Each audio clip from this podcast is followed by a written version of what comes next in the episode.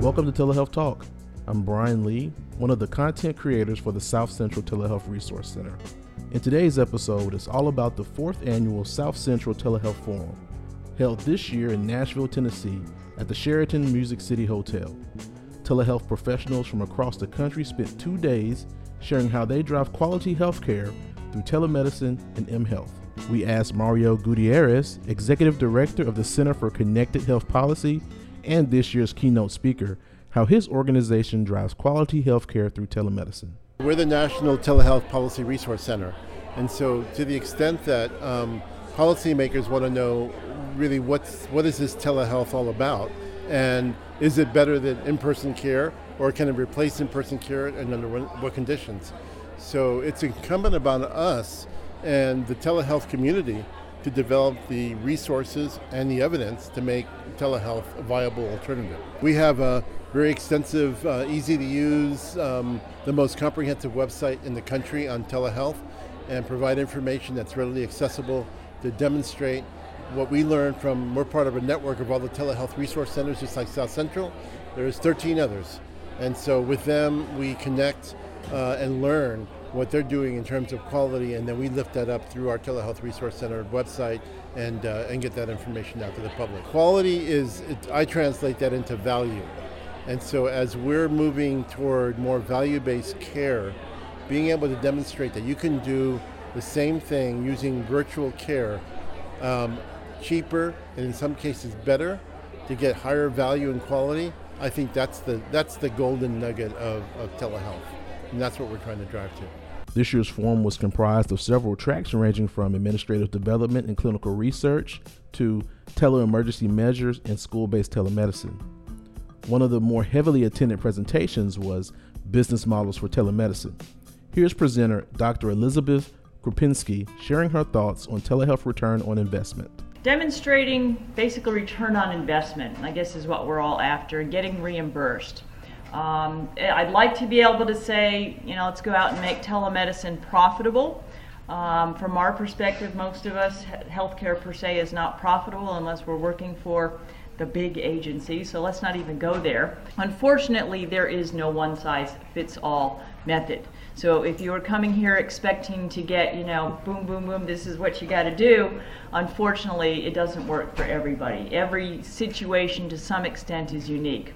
Um, but proposing a solid argument to the powers that be um, in order to get your program going, to advance it, and so on, is probably where you can have your most impact.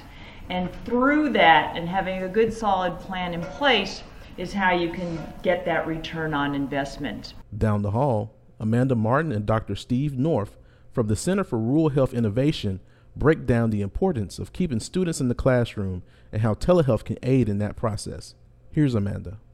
A lot of parents are kind of, you know, they're kind of squishy about kids going to school, especially like kindergarten, first grade. You know, what difference does it make if they miss a day of school here and there? You know, I don't feel like getting up. They don't feel like getting up. We went out too late last night, whatever. So they miss a day of school here and there. Like, and parents seem to think it's no big deal, except that they miss maybe, what, one day a month? No sweat, right? Except one day a month through kindergarten means you miss 10 days, right? Because 10 months of the year, right? Kindergarten, first grade, second grade, you keep missing one day a month. No big deal. It's one day a month. It's not a big deal to make that up, right? Except that when you add it all up and you make that your habit and you go through 13 years of public school, you've missed almost an entire school year collectively. And for Mr. Garrett, our superintendent at McDowell Public Schools, he says, I need kids in school every day or they won't graduate. Because by the time they get to about 8th, ninth, 10th grade and they've missed half a year of school, collectively over time, they can't keep up and they can't recover.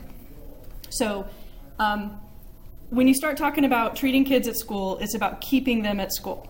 It's not just about needing medical care, right? right? It's about needing medical care really quickly or needing to um, get what you have going on taken care of or addressed or reassured and get back to class. I'm a parent. I do not go pick my kids up, take them to an appointment, and come back to school. We stay out. That's it. We're done. Yeah. And one of the interesting things that our school nurses report anecdotally is those frequent flyers those kids who are going home or always coming in the nurse's office, now that there's the ability to be seen by a provider for your sore throat, for your cough or your belly ache, those people don't come by as often. Those kids are spending more time in class. And what he means by that is they can call their bluff and they've Right. quickly not to bother. Dr. North currently sees patients at the Bakersville Community Medical Clinic in Spruce Pine, North Carolina. Dr. North describes one program out of Arizona that his organization is using to drive quality health care for children. we look at are we measuring things that we know have an outcome long term or an impact long term in kids' health? So, BMI, blood pressure, and not only do we measure them, but what do we do to act on those when we find that they're abnormal or outside of, an, uh, of the range? We've uh, started using a program called Heart Smart Kids out of Arizona State University for kids at risk for being overweight and are actually uh, overweight to look at how we can provide them with information through um, uh, online modules to help reduce their weight and or get their weight to plateau while they grow taller so as they you know the goal is not going on a diet it's eating healthier maybe get your weight to stop going up and you grow another two inches and all of a sudden your uh, your bmi is better What is the true value that we get out of using telehealth? That's Mario Gutierrez again.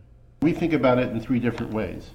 Um, the most common, timely access to, uh, to treatment and care. Um, being able to get a, a diagnosis uh, at a distance and provide a service uh, is, is something that's been around for decades. Uh, this is not new technology, but it's also not the most efficient way of delivering care. The second area that we look at, which is now emerging as um, uh, in addition to the diagnostic and treatment, is how does telehealth and connectivity increase and enhance care coordination at the point of care? Uh, so thinking about how do we connect the consumer to the healthcare team, how do we connect providers to specialists, um, and ensuring that we have the ability to have real-time communication as well as asynchronously and, and uh, uh, being able to do it at a later time using uh, secure uh, web-based email. Then the third great area of value that, that telehealth brings is to the emerging field of, of monitoring of patients where they may be. Uh, the idea of keeping uh, people healthy at home, aging in place, um, using uh, blue, Bluetooth and wireless technology. All of that now allows us to, to be much more focused as to where the patient is and allowing um, that uh, the monitoring to occur in a more continuous basis. And lastly, we have Alan Morgan, Chief Executive Officer for the National Rural Health Association. He explains how payment is tied to quality. Going forward, payment is going to be tied to quality. Now, for a lot of federal programs, Rule is exempt from a lot of the quality reporting mechanisms.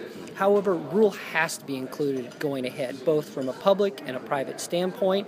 It's really how we're going to be delivering healthcare in the future. We're working directly with CMS and the Office of Innovation to make sure that there's appropriate rural relevant quality measures used by payment systems such as Medicare and Medicaid. It's important that for rural, from a rural concept, you have the right quality measures going forward. Let's keep the conversation going. How is your group or organization driving quality healthcare? You can find and follow us on Twitter at Telehealth Talk or leave us a message at telehealthtalk at gmail.com. Thanks for listening.